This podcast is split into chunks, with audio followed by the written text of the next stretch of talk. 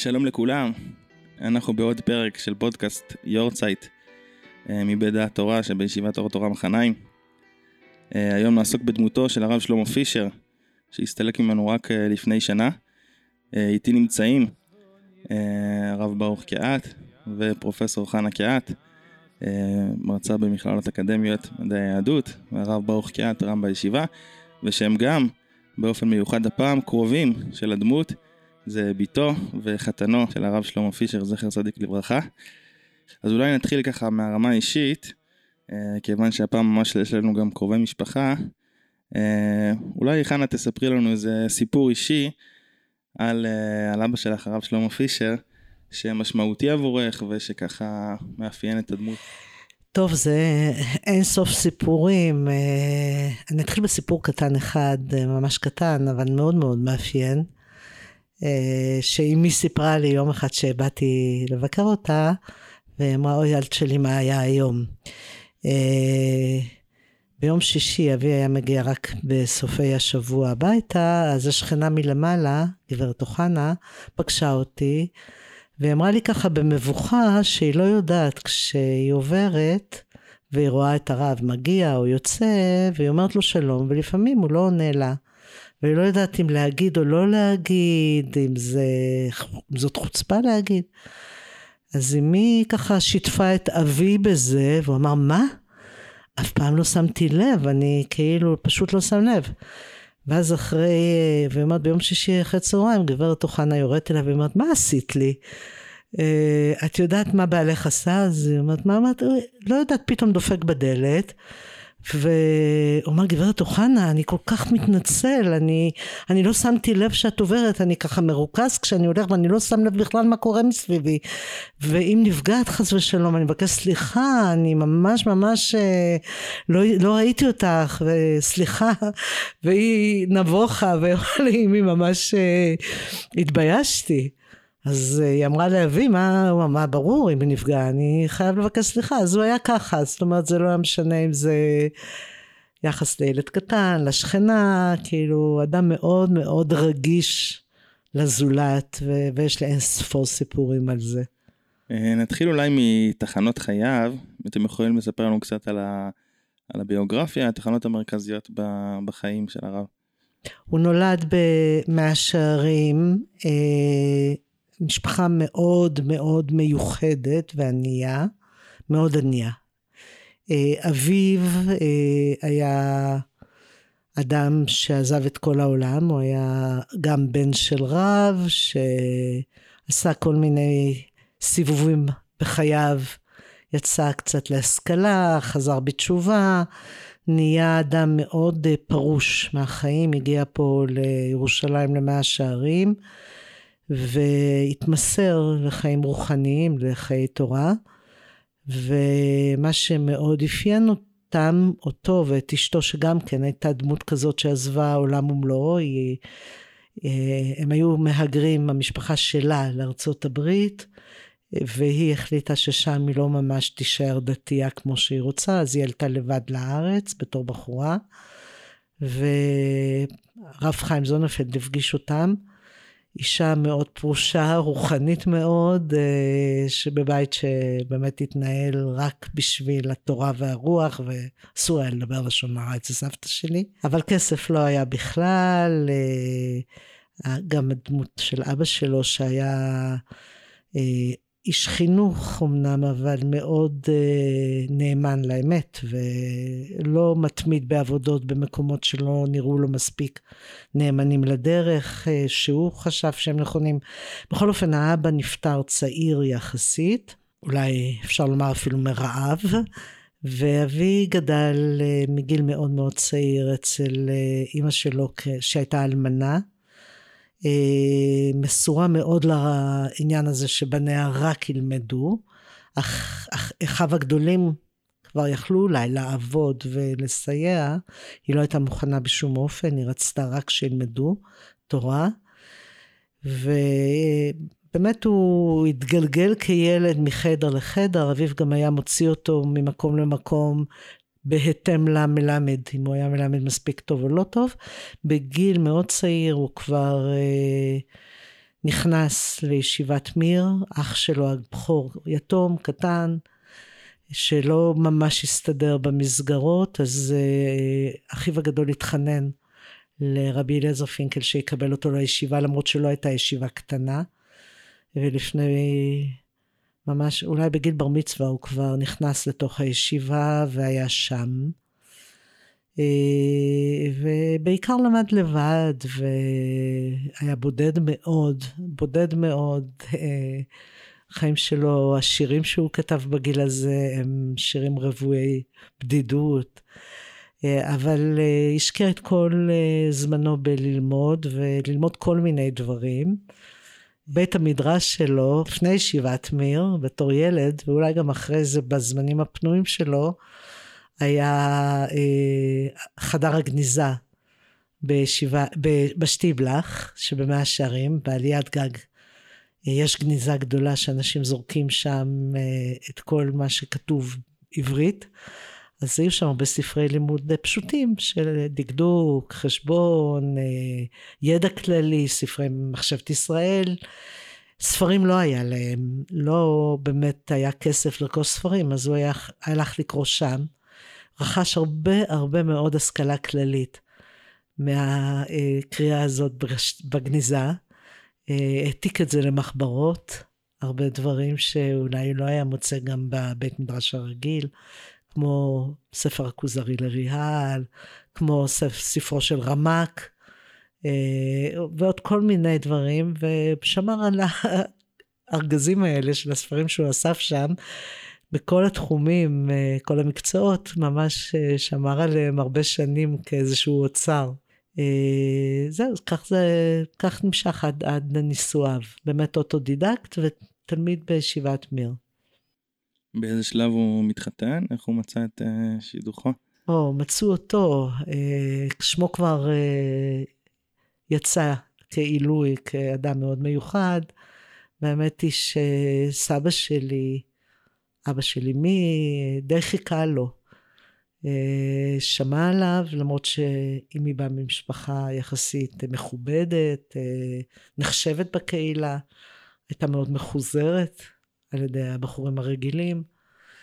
אה, סבי שמע על גדלותו בתורה, למרות שהוא היה באמת מהשוליים החברתיים, כי אמו אלמנה ומאוד מאוד עניים ולא ממש מוכרים, אבל בין לומדי התורה, האחים האלה, פישר, השם שלהם כבר יצא, וכשאחיו התארסו, אז השטחן בא וסיפר לסבי שהצעיר, המבריק, העילוי, הוא פנוי, ואז אימא שלי נפגשה איתו. אולי אני אספר את הסיפור על הפגישה המאוד מיוחדת שלהם. אמי הייתה בחורה מאוד ידועה, מוצלחת, נחשבת, יפה, בית מאוד אריסטוקרטי יחסית בשכונת בתי הונגרים ומאה שערים, והרבה בחורים ממיר, חלק מהם אלה שהגיעו משנגחאי, אה, חזרו אחריה. וכשהיא נפגשה איתו, לפי ההצעה של אביה, בחור מאוד מאוד דני, מאוד אה, כזה נעבך, אה, היא לא, לא בדיוק הבינה מה, מה היא עושה שם. ולפי מה שהם סיפרו, כל הפגישה היא הייתה ככה עצבנית. ואחרי זה חזרה הביתה, וככה הפערים היו גדולים מאוד מבחינה חברתית, מבחינת המעמד החברתי. ב-12 בלילה היא מעירה את סבא שלי, והיא אומרת לו, לך אה, תגיד לשטחן שיקרא להם, ונגמור שידוך ונתארס. כי אם אני לא עושה את זה עכשיו, אני לא אתארס איתו. וזאת הייתה כהחלטה מאוד אה, דרמטית מבחינתה, שהיא ידעה שזה טוב לה והיא ידעה שהיא רוצה אדם כזה, כל כך מיוחד ולמדן, אבל כל השיקולים החברתיים היו גורמים לכך שהיא כבר לא הייתה מסוגלת לעשות את הצעד הזה. אז זה מה שקרה, באחד בלילה הם הגיעו ושברו צלחת והתארסו. אה, וזהו, ומאז עד פטירתם היו יחד. מי היו הרבנים של הרב? ממי הוא ספג מבחינה רוחנית, למדנית? מה מקורות היניקה שלו? אה, אה, מה שחנה סיפרה על הלימוד שלו בישיבת מיר, אז הוא אמנם היה שם אה, די בודד, אבל ראש הישיבה, הרב אליעזר יהודה פינקל, אה, מאוד קירב אותו והכיר בכישרונות שלו. ו... והוא היה באמת אחת הדמויות שהשפיעו עליו מבחינת הרבנים שהוא למד מהם, מפיהם. הרבנים יותר שהוא למד, הוא היה אוטודידקט, למד הרבה מספרים. ואז אה, אפשר לציין כרבותיו מהספרים, אה, אולי הנערץ ביותר היה החזון איש. שהוא אמנם זכה לראות אותו פעם אחת, שהוא הגיע לחדר אה, איפה שהוא למד, אז החזון איש הגיע פעם לירושלים, והוא ככה ראה אותו, אבל אה, הוא לא, בשונה מכמה מהחברים שלו שהגיעו אל החזון איש, הוא לא, הוא לא עשה את זה, אבל הוא מאוד העריץ אותו. בהקדמה שלו לספר, לספרו בית ישי, אז הוא, כשהוא כותב על כך שהוא לא נמנע מלחלוק על, מלדון בפני ה... בפני רבותינו האחרונים, אז הוא כותב שם, ובפרט גדול האחרונים, איש האלוהים, החזון איש, כן? אה, אז אותו הוא ראה כדמות מאוד נערצת וניסה הרבה ללמוד ממנו. אה, פעם שבתוך כדי הלימוד שלנו, אז יש לו הספר אה, קובץ ציורים של הרב רב אלחונן וסרמן, ככה ממש מרות כל הדפים שם מפורדים. פעם הוא נפל על הרצפה, אז הוא הרים אותו ככה, נשק אותו ואמר, זה הרבה שלי, כן? אז גם פה אפשר לראות את, ה, את היחס המיוחד אליו. הוא גם, אה, ביחס אליו, הוא גם ערך אה, שניים מהספרים. בחלק השני של קובץ שיעורים, יש קובץ הערות וקובץ שמועות. שזה דברים מהמחברות של, או של, רבי חונן עצמו, של התלמידים, אה, הרב פישר ערך אותם, וגם שם הוא ציין אה, שאם יש לו כמה, יש לו מה להעיר גם מדי פעם, ואז אם יבוא העת, אז אה, בעזרת השם הוא יעשה את זה. ואכן, כשהוא הוציא את אה, ספר בית ישי במהדורה הראשונה שלו, אז יש בסוף אה, אה, מין קובץ כזה שהוא מכנה אותו קובץ על יד, ובו הוא אה, מאיר, משיג אה, אה, ומבהיר דברים שקשורים באמת בקובץ בקובץ שיעורים. אגב, על זה, במהדורה השנייה כבר לא הכניס, הוא אמר לי, את הנדר שלי כבר קיימתי, אז את הקובץ הזה הוא לא הכניס במהדורה השנייה. אה, מאוד הושפע מרב שמעון, אה, סך הכל אה, הרבה מהאחרונים, איכשהו ינק מהם, אבל אני חושב אלה דמויות מאוד בולטות, אלה שהזכרתי עכשיו. אני רוצה להוסיף שאין ספק גם שהגאון מווילנה הייתה דמות מאוד משמעותית עבורו, אה, בעיקר גם בתחום הקבלה, אבי גם היה גדול מאוד בקבלה, ואני קרויה על שם אשתו של הגאון. אה, הסיפור היה שאילו הייתי נולדת בן, הוא היה קורא לי אליהו על שם הגאון. הוא גם הצליח לפענח איזה כתב יד נדיר מאוד, שאף אחד לא הצליח עד היום לפענח אותו ולכתוב לו את הפענוח ופירוש. הוא, הוא כן, היה מחובר מאוד גם לגר"א. באותו זמן ש, שחנה נולדה, הוא עבד על עריכה של אה, פירושו, פירושו והגהותיו של הגר"א על התורת כהנים. אז אה, לכן כנראה כשהיא נולדה, היא נקראה על שם אשתו של הגר"א, שזה היה באמת באותה תקופה. אה, את ההקדמה שלו לחיבור הזה של פירוש והגאות הגר"א, ששם הוא בעצם מתאר את אה, ארבעת כתבי היד שעל, שהמקורות שמהם הוא עבד ועל, ועל פי, פיהם הוא כתב את הפירוש הזה, אז זה באמת, זה עצמה, ההקדמה הזאת היא עצמה יצירת מופת. אחד מהמספידים מה, שלו, זה היה בגוש, הרב פטרובר, אז הוא ציין את החיבור הזה כמשהו, כיצירת מופת, באמת אה, מיוחדת במינה. אני מזהה פה הרבה דגש על תורת האחרונים, נכון? נשמע שהיה לו חיבור חזק אל האחרונים. בהחלט, בהחלט. אה, הוא באמת, הוא אפילו התבטא לפעמים, את הראשונים אנחנו לא מבינים, אנחנו צריכים את האחרונים בשביל, כצינור כזה. זה, זה כמובן הרבה פעמים הוא, מתוך האחרונים הוא בא ובחן את הדברים של הראשונים אה, אה, במקורם, והיו לו הרבה פעמים הבנות שונות ממה, ש, ממה שמקובל בדברי, בדברי הראשונים, אבל באמת, אה, הוא, הדרך של הלימוד שלו היה, היה דרך לימוד דברי האחרונים.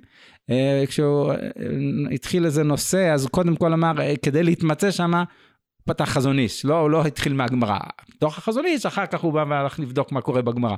אבל uh, הרבה פעמים ככה, הוא תקף את הנושא מבחינת ההסתכלות על האחרונים, ובאמת, הרבה סימנים, יש סימנים שמתחילים עם איזה ציטוט של גמרא או של תוספות, הרבה, אבל יש סימנים שישר מתחילים עם, uh, uh, עם דברי אחרונים. אני חושבת שזאת הייתה גם גישה חינוכית שלו, לא להתחיל מההתחלה. להתבסס על הקודמים שכבר עשו את העבודה. גם כשהוא למד איתי מחשבת ישראל, פילוסופיה, קבלה, הוא תמיד הביא לי האחרונים, גם אם זה לא הכי מדויק, הכי טוב, חבל להתחיל עוד פעם עם מישהו כבר עשה את כברת הדרך. ואני זוכרת שפעם כשהוא הגיע לישיבת הגוש בארץ ציון, והוא אמר את הדברים האלה, רבי יעקב מדן יצא מגדרו, אתה זוכר את זה?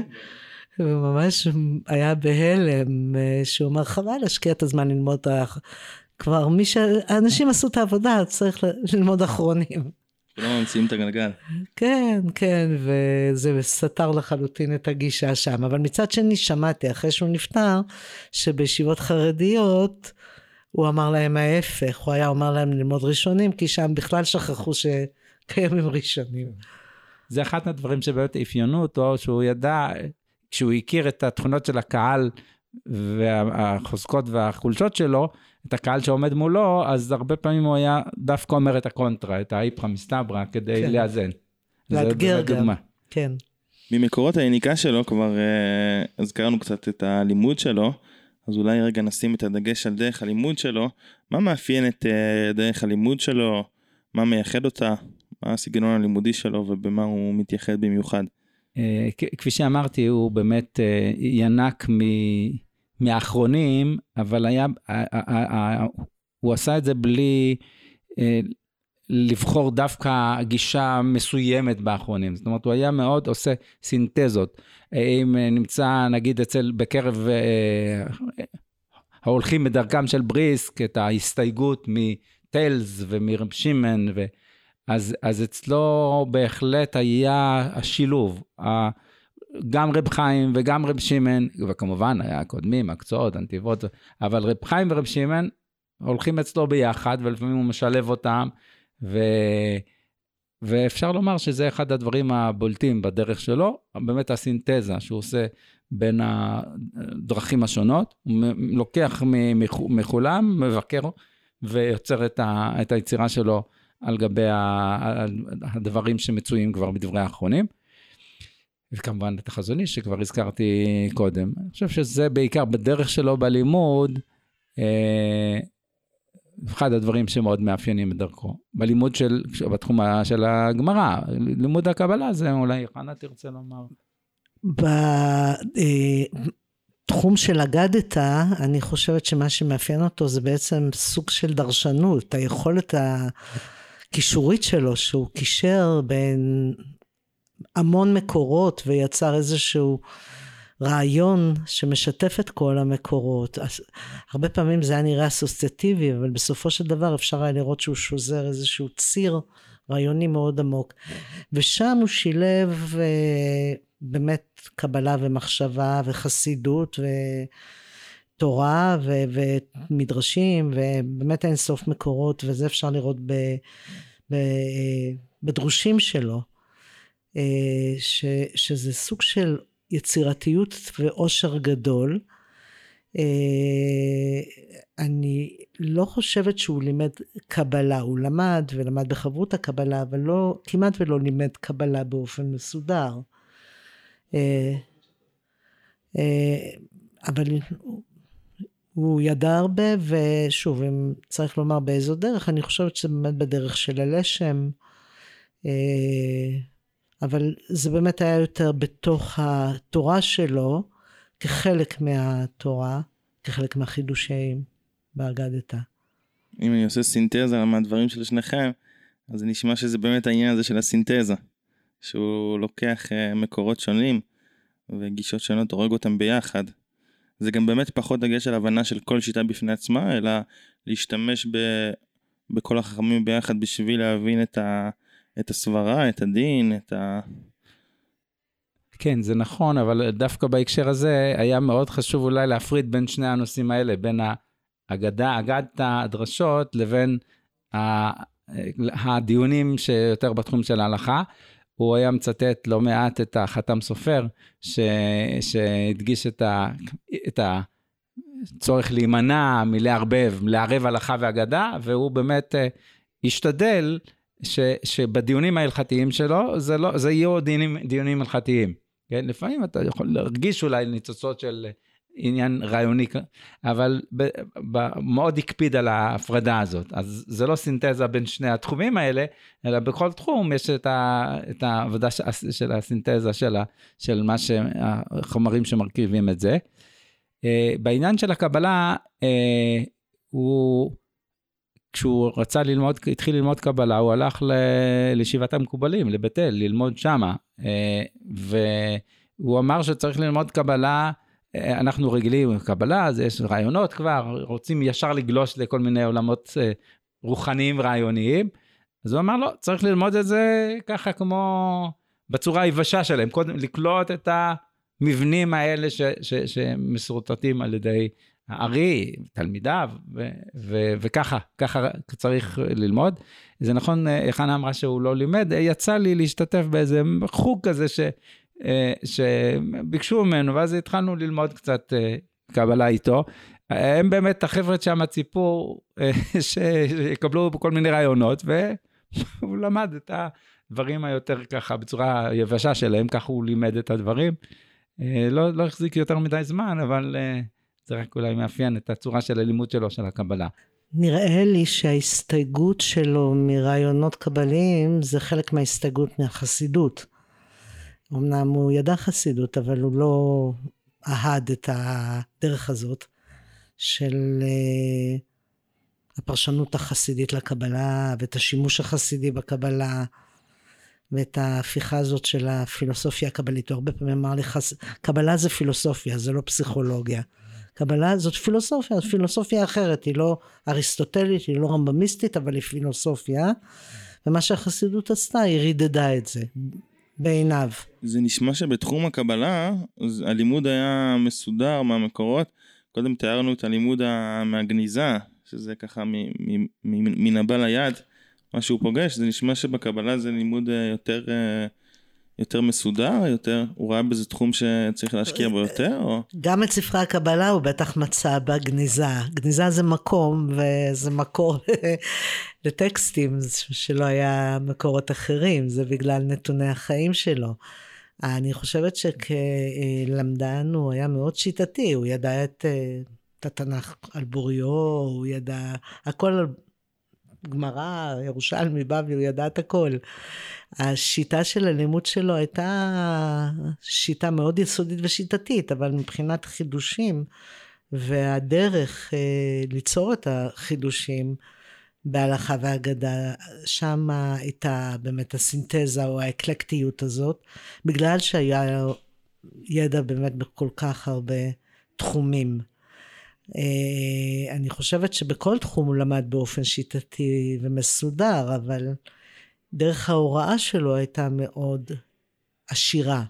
וקבלה, אני חושבת שהוא נמנע מללמד, כי באמת הוא דבק היה, הוא ממש אה, נשאר נאמן לדרך המקובלת אה, אצל תלמידי הגר"א, שהיא דרך שהיא מאוד מסתייגת מה... הפיתוח הזה שהחסידות עשתה לקבלה, מה... כן, מהפיכת הקבלה לאיזושהי תורת נפש.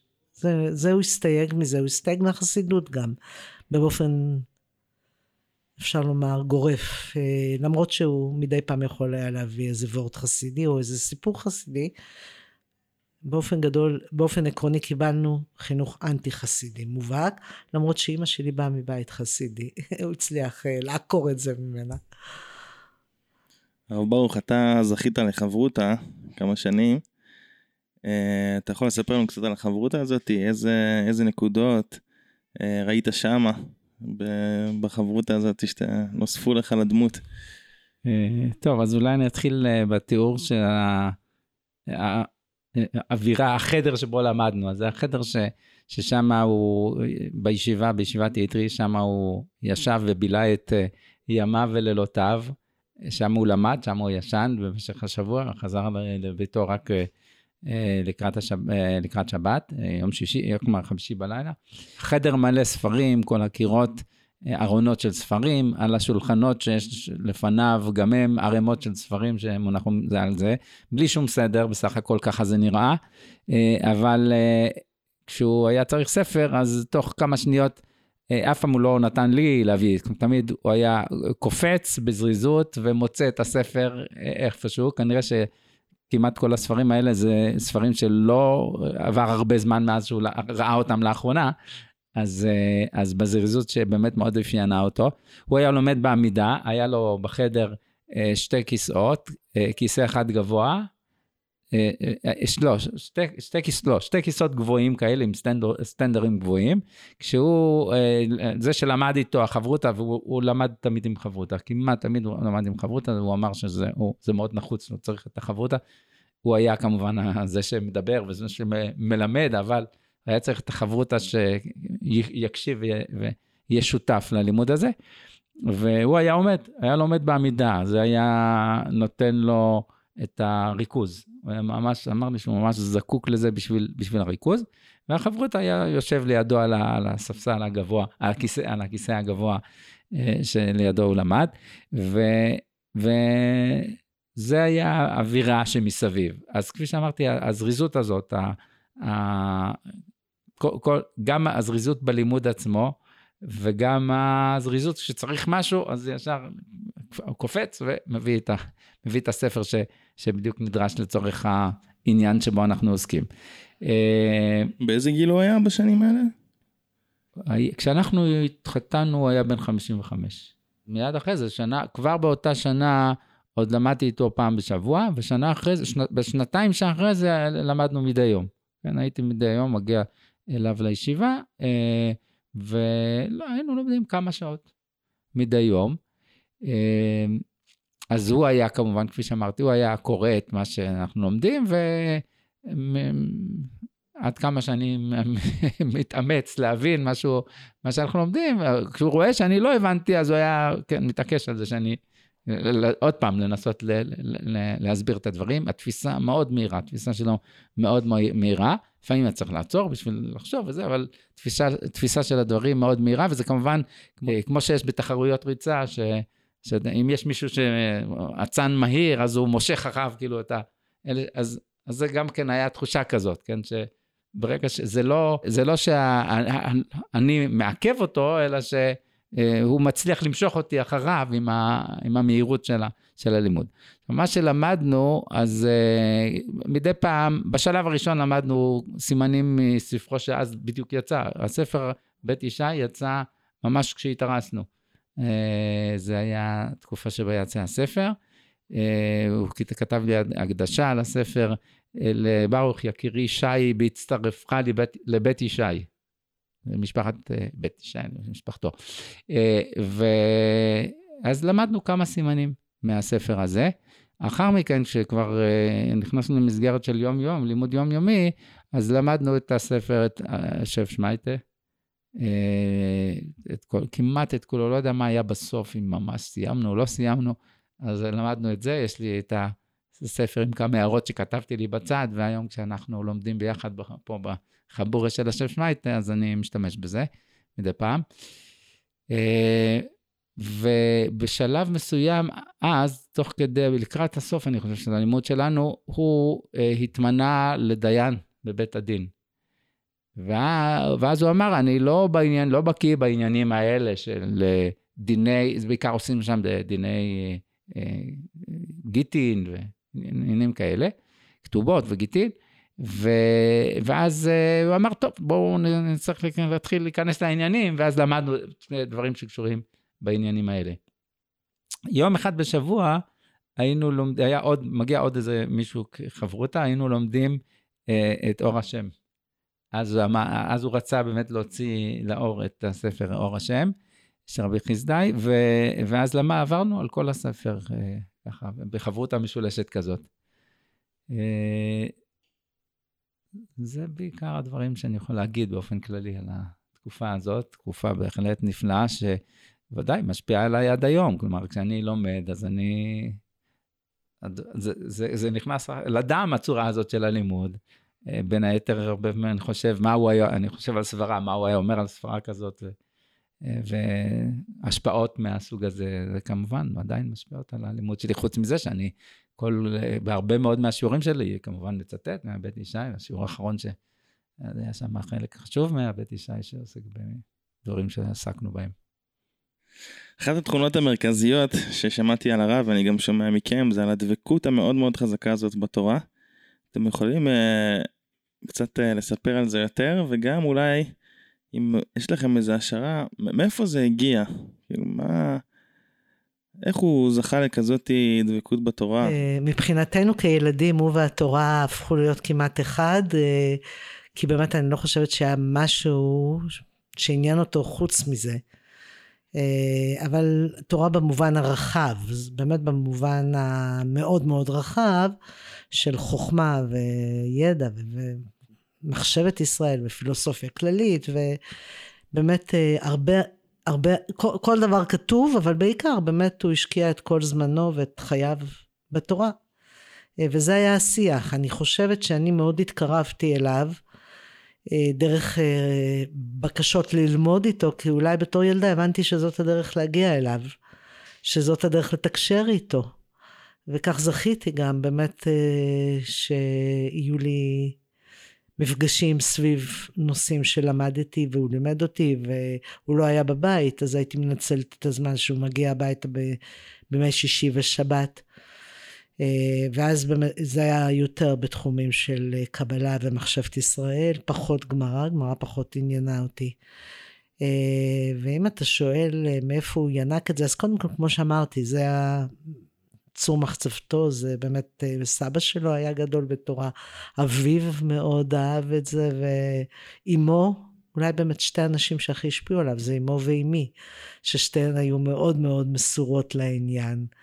אה, זה היה ייעוד חייה, לאפשר לו ללמוד תורה ולגדול בתורה, והיא לקחה על עצמה חיים מאוד קשים, לא פשוטים, שהיא בעצם הייתה בתפקיד כפול, כי הוא לא ממש היה בבית ולא נשא בעול המשפחתי כל כך, והיא נשאה בעול בכל מה שקשור אפילו לחתן את הילדים. אה, הוא די זכה מבחינה זאת לסוג של חיים כמו של רבי עקיבא. אה, אז אה, זהו, זאת אומרת, זה באמת היה איזה סוג של עסקה שם, ששניהם מאוד אהבו את הערך הזה והתמסרו אליו עד כלות. אני רוצה להוסיף לגבי העניין הזה של ה... שהוא למד בעמידה עד כלות, שהוא באמת די הרס את הרגליים שלו מהעמידה. והיה שלב, כשהוא כבר היה הרבה יותר מבוגר, בשנות ה-70 שלו, שהרגליים ככה התחילו לפתח דלקות ובצקות, והרופא אמר לו שהוא חייב להתחיל לשבת, אסור לו להמשיך לעמוד. והוא לא יוכל, הרגליים יהרסו אם, אם הוא ימשיך רק לעמוד. ואז אה, אבי לא הסכים, הוא אמר, הוא לא יכול להתרכז בלי ללמוד. אז הוא אמר, אבל זה מסוכן לך, אז הוא אמר, אבל אין לי חיים בלי זה, אז מה זה שווה? לא משנה, כאילו. ואז היו חייבים באמת למצוא פתרונות אחרים, שברו את הראש, אבל פשוט אמר, אם, אם אני לא אוכל ללמוד, אין לי חיים. הזכרנו קודם את בית ישי, שזה החיבור המרכזי שלו.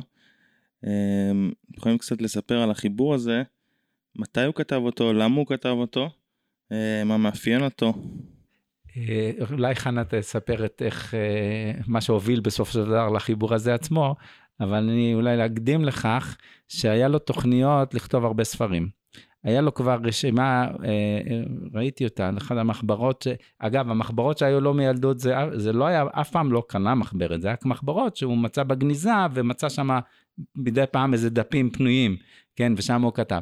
אז, אה, אז על הכריכה ועובד בכל מיני מקומות, אז היה לו רשימה של שמות של ספרים שהוא מתכוון לחבר.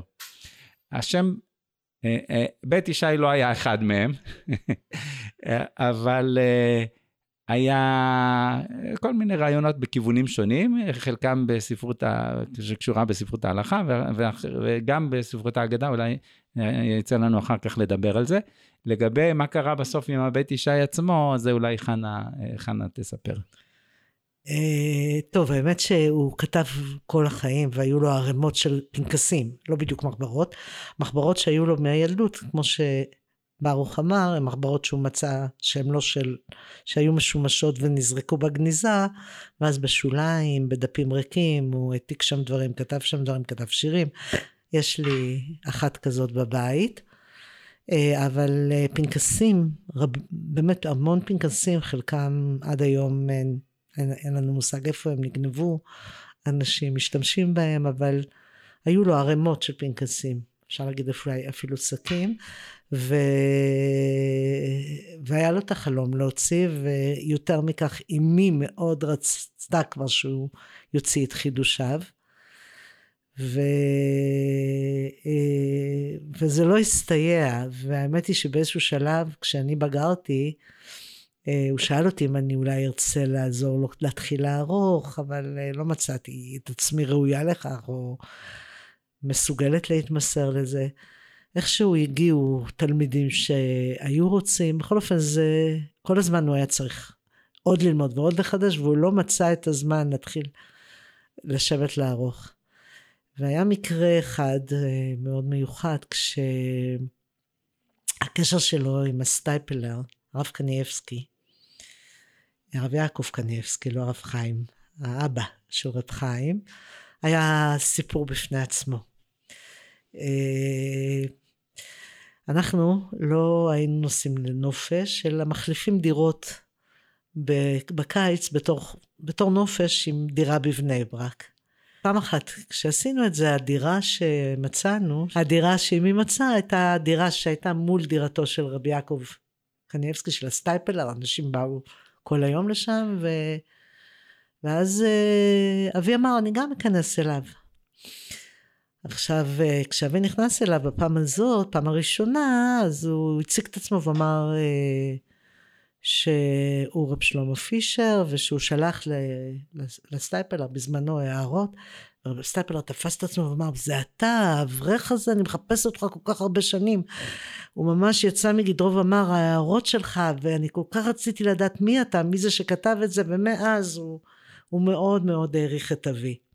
פעם אחרת שהגענו לבני ברק איפה הוא ראה את ההערות שלו? הוא שלח לו מכתב עם הערות על הקהילות יעקב והוא ממש ציפה שהוא יגיע אליו כדי להכיר אותו ואז הוא הכיר אותו ומאז ידענו הוא תמיד הסטייפלר ככה שלח דרישות שלום והרבה אהדה. בפעם השנייה שהוא הגיע לסטייפלר זה כבר היה סיפור uh, מעניין אחר. באותה שנה, זה היה בקיץ, אבל באותה שנה בפסח, uh, אמי גנבה את האפיקומן. עכשיו, היא כל הזמן לחצה עליו, ונורא נורא רצתה שהוא כבר יוציא את הספר. ואחרי שהיא לקחה את האפיקומן, אה, והיו צריכים כבר אה, לאכול אפיקומן, אז היא אמרה, אבל יש לה דרישה, יש לה בקשה. מה? היא רוצה ספר. אני אמר, טוב, איזה ספר את רוצה? מה ספר שאתה תכתוב? אמרה, אני לא יכול להתחייב. אז אני לא אתן לך את האפיקומן. טוב, אז אמר, אז לא נורא, אז אני אוכל אפיקומן עם הצעה אחרת, הוא לא מוכן להתחייב. אבל אחרי זה בקיץ הם הגיעו לבני ברק, ושוב הזדמנו לביתו של הסטייפלר. בבית של הסטייפלר, נשים לא היו ממש נכנסות, הוא לא קיבל נשים. הרבנית, אשתו, הייתה מקבלת את הנשים, שומעת את הבקשה, או קוראת את הבקשה, אפילו את המכתבים של נשים, היא לא העבירה לו. היא הייתה פונה ומדברת לרב ומספרת על מה השאלה או על מה באה אותה אישה, ואז מוציאה את התשובה, היא יוצאת החוצה ואומרת את התשובה, כך גם קרה לי כשבאתי עם חברה, עמדנו בחוץ, שלחנו את השאלה, קיבלנו את התשובה.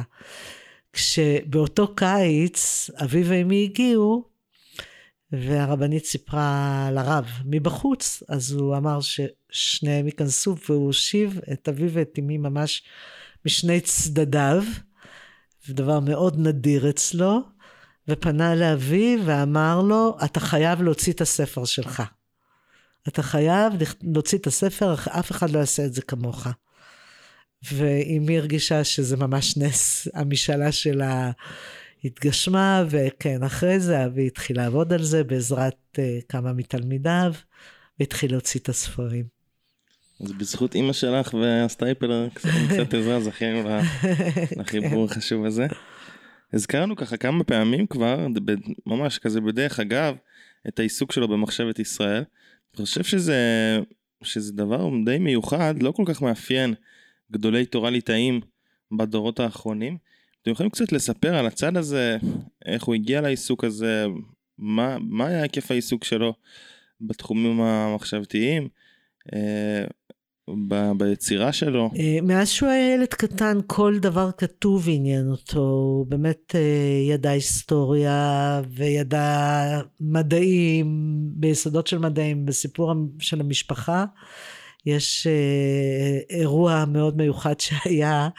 אה, כשהם היו צעירים, הם הלכו אה, למצפה כוכבים, היה בזמנו מצפה כוכבים בירושלים, ואבי עם כל התלבושת הירושלמית החגיגית שלו בחול המועד, זה היה נראה הכי לא שייך למקום, והמדריך שם התחיל להסביר את הכוכבים ואת הסדר, והוא קם באמצע. ואמר לו שהוא מדבר שטויות, והתחיל לתת את ההסבר על העגלה הגדולה והקטנה ועל הדובה ועל כל הכוכבים.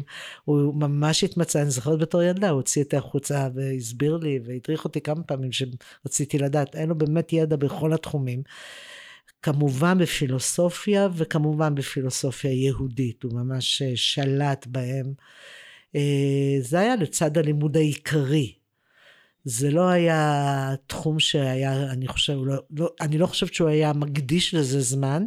איתי הוא למד את זה עם חברותות שביקשו את זה, כמו שקרה עם זה שרצה ללמוד את, איתו את אור השם של רב חסדאי קרסקס. אבל זה היה תמיד צדדי.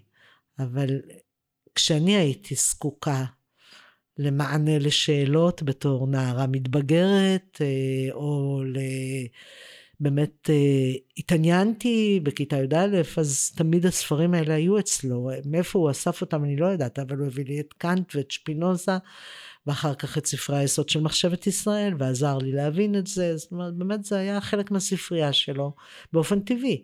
היו לו גם הרבה ספרים בהרבה תחומים אחרים גם. באמת, הרבה מאוד תחומי דעת עניינו אותו, ובתור אוטודידקט הוא קרא הכל, כל מה שהזדמן לו. הוא ראה בזה גם חלק מהלימוד תורה שלו, בצד המחשבתי? אה, אני לא חושבת שלא, אבל אני לא יכולה להגיד שזה באותה דרגה של לימוד ההלכה. אבל הוא כן אה, נתן את הזמן אם אה, הוא התבקש, אבל הוא לעצמו, אני חושבת שבשעות האלה של, שעות שלא שעות כאלה, שאפשר להרפות, זה היה סוג של מנוחה אולי בשבילו לקרוא את הספרים האלה. אבל הוא בהחלט קרא, קרא בלי סוף, כל מה שהזדמן לו. ובסופו של דבר ידע באמת את כל... היה מאוד ביקורתי גם, הרבה דברים אה, הוא קרא וביטל וביקר, אבל קרא כל מה שהזדמן לו. אה, לגבי אור השם, אז אני רוצה להוסיף פה כמה דברים. אה, הוא ראה חשיבות בספר הזה עצמו. הספר הזה עצמו, במהדורות שהיו עד שהוא הוציא את המהדורה, היה עם שיבושים רבים. ואז הוא ראה צורך קודם כל להוציא את הספר הזה בצורה שתהיה נקראת. ואז הוא השתמש, הוא ישב בספרייה הלאומית קצת והשתמש בכתבי יד, לא עשה מהדורה מדעית, אלא השתמש גם ב, ב, בסברתו כדי לתקן ולהגיע, שיצא פה נוסח כזה שאפשר לקרוא אותו. עכשיו, מה, מה החשיבות הגדולה שהוא ראה באור השם? אז הוא ראה בו את ה... הרי אור, הרב חיסדאי היה מה... מבקרים של הגישה האריסטוטלית שהוצגה, שנכנסה אלינו בעיקר על ידי, על ידי הרמב"ם, ובעצם היא הפכה להיות הגישה, איכשהו, כן, הגישה השלטת. ואחותי ראה בכך חשיבות לאיכשהו להציב את הקונטרה הזו. ובשביל זה הוא ראה חשיבות דווקא להנגיש את הספר הזה לציבור. עכשיו, היה לו תוכניות גדולות סביב העניין. שלצערנו לא הוגשמו. הוא רצה, חוץ מההוצאה של המהדורה הזו, של עצמה, אה, הוא רצה לכתוב אה, אה, בעצם פירוש מלוקט, שהוא היה לו גם שם זהב שווה, ראשי תיבות שמחה בונם אוירבך, כלומר, הוא רצה ללקט קטעים של פרשנות מהספר של, של רב שמחה בורנם אוירבך מעמודי המחשבה, כן? אז יש לו על רב סחיסטה, זה ספר שלם, אז הוא רוצה ללקט משם, פשוט כדי שיהיה פירוש ראשוני למי שקורא את זה. אבל היה לו תוכנית עוד יותר גרנדיוזית, והיא ליצור שיטה מקובצת במחשבת ישראל סביב החיבור הזה של, של, אה, של רבי חיסדאי. אז לצערנו לא זכינו לדבר הזה, אלא רק לאותה מהדורה. אני אספר שכשסיימנו את הלימוד של החברותא, כשסיימנו את אור השם, אז הוא אה, אמר את, הפס... אה, אה, את הפסוק, קטע מהפסוק ביחזקאל, הזה מרעיש הארץ, כלומר ככה כמין איזה ביטוי של הסתייגות כזה, מין אכזבה. על מה היה כל הבלאגן. אבל זה אנקדוטה. מרתק, לא, אף פעם לא שמעתי את העניין הזה עם השיטה המקובצת, באמת חלום גדול. הזכרת קצת כתבי יד, זה מעניין אותי גם יכולים לתת איזה התייחסות קצרה למה הוא חשב על לימוד תורה מחקרי? אה, אנחנו יכולים לדעת מהתגובה שלו למה שאז אה, התפרסם כשיטת הרבדים, אה, הוא, הוא יצא די בתוקף כנגד זה, לא בגלל שהוא לא חשב שזה אמת, בשונה מהאחרים שהתנגדו ואמרו שזה שטויות ואין לזה בסיס, הוא ידע שזה, שזה אמיתי, אבל הוא ראה את זה כמשהו שמזיק ללימוד, לא כך צריך ללמוד, הוא ראה בזה כמשהו שפוגע בלימוד, ובאמת זה בא לידי ביטוי, ב... אז יצאו, התפרסמו, אה, לא יודע אם לקרוא, לא פשגבילים, אבל התפרסם אה, מכתב אה, של רבנים, שחתמו על זה כמה רבנים, כנגד השיטה הזאת, והוא במפורש הדגיש את, את, את הגישה האחרת שלו לעניין, כן? אפשר לראות את זה במהדורה השנייה של הבית ישי, של הדרשות בית ישי, פורסם שם, אה, בנספח, פורסם, הוא כתב שם אה, הסתייגות ועם הניסוחים, ניסוחים שלו לעניין הזה. אה, בשיחה מאוד מרתקת שהייתה, נערכה, צולמה על ידי אה, הרב ורדי, הרב ורדי, אחרי פטירתו של הרב, הרב שגר, זכרונו לברכה, שהיה תלמיד של, של חותני עד שלב מסוים, אה, והוא רצה, אחרי פטירתו הרב ורדי עשה סרט עליו, על הרב, על הרב אה, שגר, ובעצם אה, החותן שלי היה מוכן, לא, לא, אף פעם לא היה מוכן שיצלמו אותו או משהו כזה, ו, אבל כאן, לבקשת האלמנה, אז הוא, היה רעיון ארוך שהרב ורדי עשה איתו. לצורך הסרט הוא לקח קטע מאוד קטן, ואפשר לומר שזה עשה קצת עוול אה, גם לרב פישר וגם ל... גם, גם לרב שגר. אה, אבל אה, שמעתי את ההקלטה כולה, ושם אנחנו רואים איך לאט לאט הרב ורדי מוביל אותו לכך שהוא, כי הרב שגר הרי דרכו בלימוד היה מאוד מאוד להכניס ענייני אה, אה, אה, לימוד בדרך המחקרית.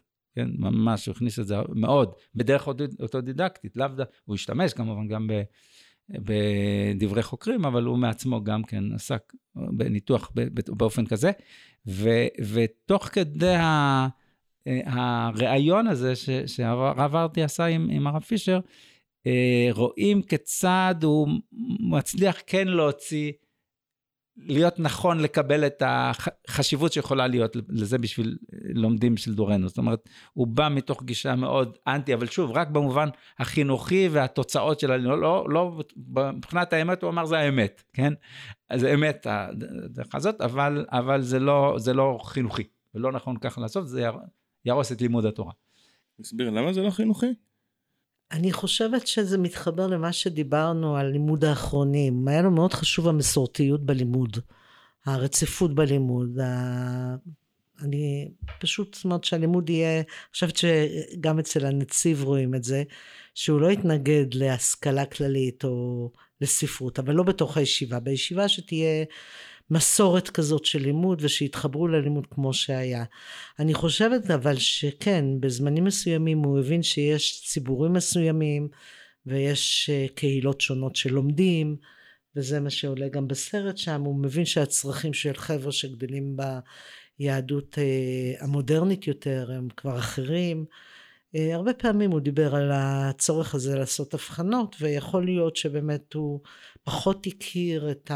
אה, את זה אולי הוא הכיר בשנים האחרונות ממש, כשהוא בא למחניים, אבל גם כשהוא הכיר תלמידי מרכז הרב, הם לא היו כל כך שונים מתלמידים חרדים בגישה ובתפיסה. הרבה פעמים הוא היה אומר לי שצריך לשים לב מי התלמיד שלפניך, מי התלמידה, ולהתאים את הדרך לתלמידים. נראה לי שאם הוא היה מכיר תלמידים שלומדים מלכתחילה בגישה ביקורתית, אז הדר... היחס שלו היה אחר. אני חושב אבל שיש פה גם כן העניין של החשש הגדול, שזה, שזה יבוא על החשבון של הלמדנות, של הלומדס, כן? כי אז אתה עוסק בדברים האלה, הטכניים, ואתה לא מגיע למהות של, ה, של המחשבה הלמדנית. ו... וזה, זה, זה אני חושב הדבר העיקרי. פעם הבאתי אותו לתת שיעור במדרשת לינדנבאום, והוא מאוד התרשם מהרמה שלהם, מהשאלות שלהם, וכשיצאנו, בדרך הוא אומר לי, הן צריכות ללמוד קצות, שלא יסבנו אותן, שלא ילמדו איתן ברמה. תגידי למורים שלהם, הם צריכים, כאילו לא, שזה לא יהיה לימוד כזה שטחי, רדוד. היה לו חשוב שאם לומדים, שכבר יהיה באמת עם כל ה... הזכרנו תלמידי חכמים ציונים שלמדו אצלו, זה קצת מוביל אותי לשאלה, איפה הוא עמד אה, בין המגזרים, ביחס בין הציבור החרדי לציבור הדתי-לאומי, היה לו איזשהו קשר מיוחד לציבור הדתי-לאומי יותר מגדולים, אה, גדולי תורה ליטאים אה, קלאסיים? מה יצר את החיבור הזה? ברור שהיה לו, כי הוא, הוא היה על מגזרי, הוא לא, הוא לא ראה מגזר, הוא ראה בני אדם. אה, הוא ראה תורה, וממש לא... באופן אישי, בתפיסת העולם, היו תקופות שהוא היה מאוד אה, מזוהה עם הרעיון הציוני, היו תקופות שפחות, אבל מה שלא מקובל בחברה החרדית, שארון הספרים כולל את ספרי הרב קוק, או את כל הספרות הפילוסופית של היהדות, זה היה, אצלנו זה היה פשוט. ובאמת היו לו תלמידים מכל הסוגים בכלל בלי הבחנה, הוא באמת היה על מגזרי. אה, חנה, את מתעסקת הרבה עם פמיניזם, חלוצות הפמיניזם הדתי, מייסדת של אה, תנועת קולך. אה, רציתי לדעת איך, איך אבא שלך התייחס לתחום הזה, איך הוא ראה את הדברים, האם יש פעמים שהוא היה, שהוא היה מעורב בדברים? כדי לא להאריך אני אעשה את זה קצר.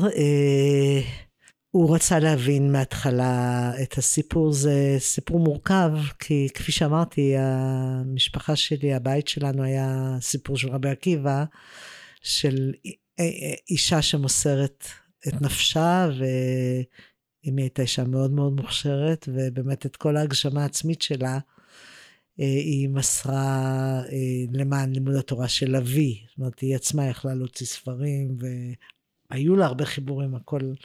הלך לאיבוד, ובאמת הייתה אישה גדולה בזכות עצמה, ובכל זאת היא הציבה לנו את האידיאל הזה של הבעל הלומד, שמתמסרים לו, כמו שמקובל בעולם החרדי, והיא אחת המובילות, המנהיגות של הדגם הזה.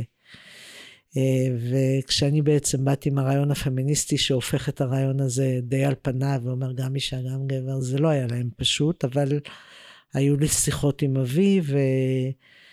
לאמיתו של דבר, אה, בשלב הראשון אה, היה לו מאוד חשוב שאם כבר, שיהיה בנאמנות להלכה.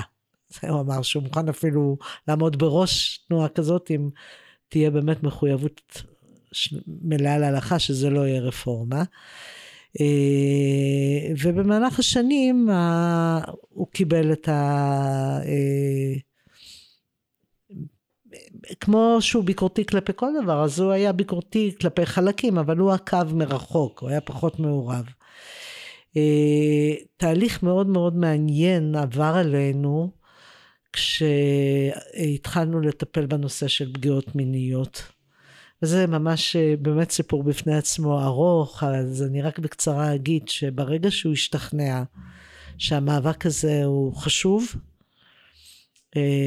הוא אה, התייצב מאחוריי בכל הכוח ובכל המסירות, ותמך וגיבה וסבל, סבל כמו שאני נרדפתי, גם הוא נרדף.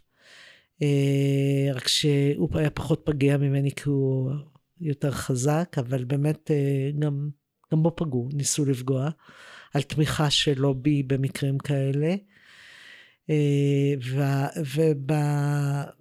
ובחלק הזה של העשייה הוא היה באמת מוכן לצאת מגדרו.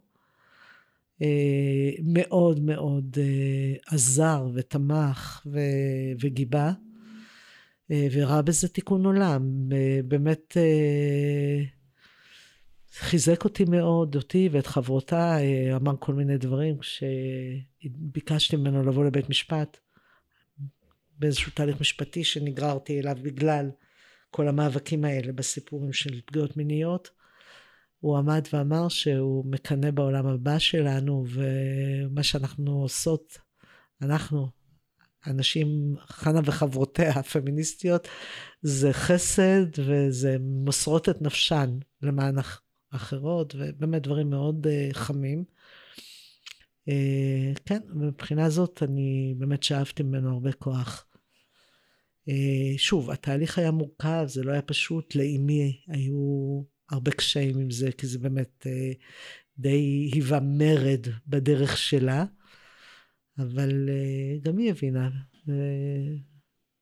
גם היא בשנים האחרונות הייתה מאוד מפויסת עם, עם העשייה הזאת. אולי אני אוסיף משהו בעניין הזה.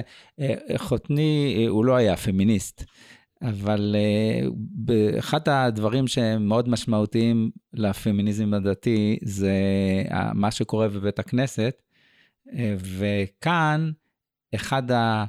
דברים שעוררו או מעוררים מחלוקת זה הנושא של אה, קריאת התורה על ידי נשים או עליית. אה, עליית נשים לתורה.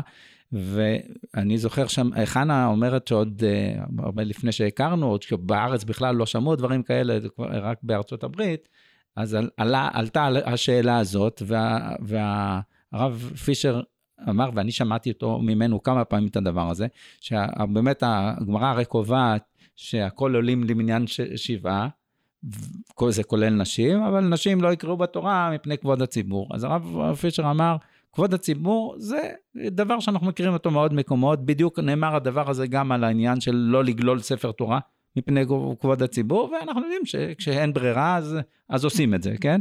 וכבוד הציבור זה בדיוק הדבר הזה, ועל זה אם הציבור לא רואה בזה פגיעה בכבודו, או שהוא מוחה על כבודו, אז אין שום בעיה, ואפשר באמת שאנשים יעלו לתורה זה מותר על פי ההלכה, וזה בעצם קהילות שזה מה שככה הן נוהגות, אז הוא ראה את זה כדבר שהוא נכון, נכון לעשות אותו. אה, אנחנו ככה לקראת סיום, רציתי לשאול אתכם, מה אתם חושבים שגם יהודים פשוטים כמונו יכולים לקחת מהדמות הגדולה הזאתי? דיברנו פה על היקף הידיעות והעמקות והסקרנות, אני חושב שמאוד בלטה. מה ככה אנחנו הפשוטים יכולים לקחת uh, מהדמות הזו? אני אגיד שני דברים. Uh, בתחום הלימודי אני חושבת שהביקורתיות והמגמה ש...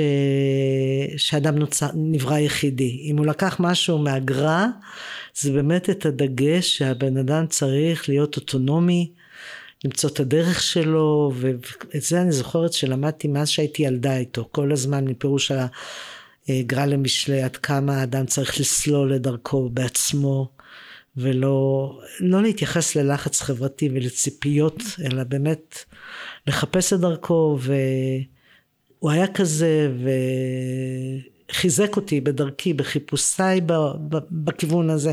באמת החיפוש של האמת ש, שלך, שלך.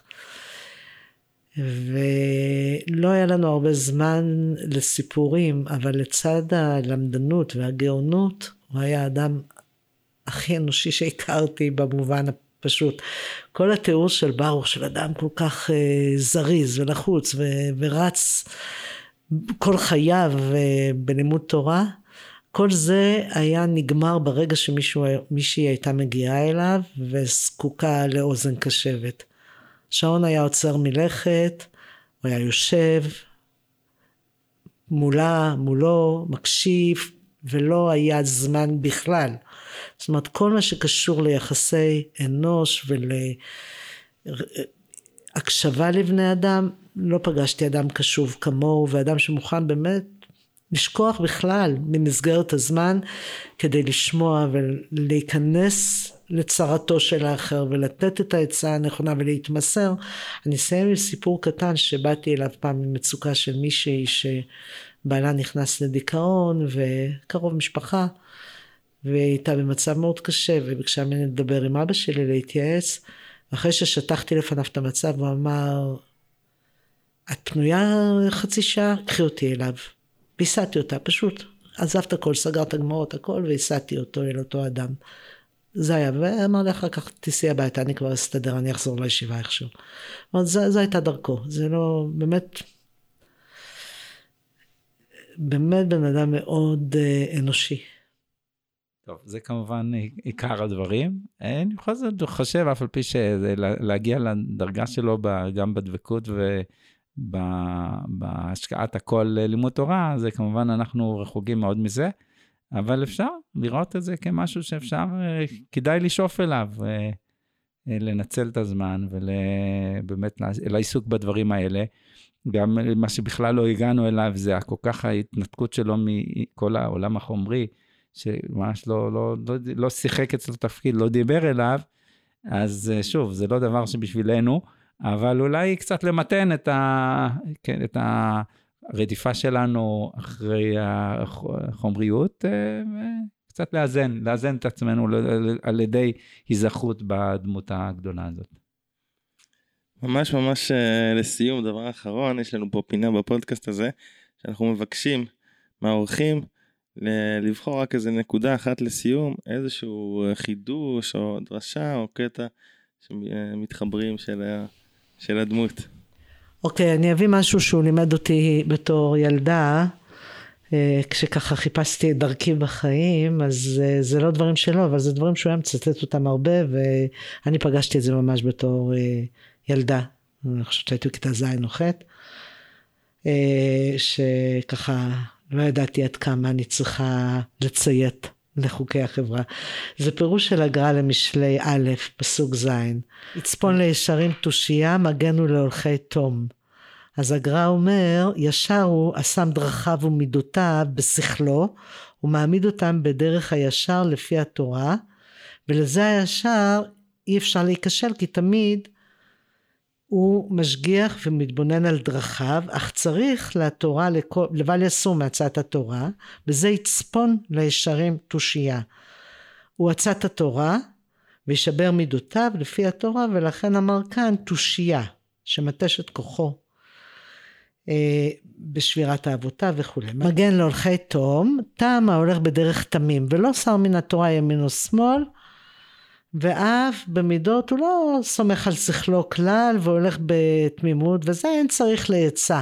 כי אין לו מלחמה בשכל כי הוא וכולי. אחרי זה יש גם למצוא רוחות משפט והגר"א מדבר על זה שהישר זה שהולך לפי שכלו שלו סולל לעצמו את האורח. לעומת הדרך דרך חסידיו זה אנשים שהולכים בלי שכל של תורה אלא לפי הרבים אז כאילו יש שתי דרכים, יש את הדרך של היחיד שבורר את דרכו, שלומד לבד, שצריך נצירה מיוחדת, שיש לו אורח משלו, ויש את דרך המלך שאנשים תמימים שהולכים, עושים מעשים טובים, אבל הם לא באמת ממצים את החוכמה שלהם.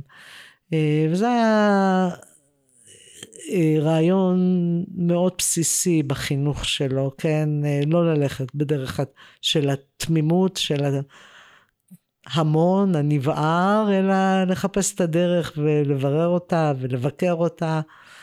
זאת הייתה הכוונה חינוכית. תודה רבה. הרב ברוך קיאט, פרופסור חנה קיאט, תודה רבה. תודה למדנו לך. המון. תודה, תודה רבה.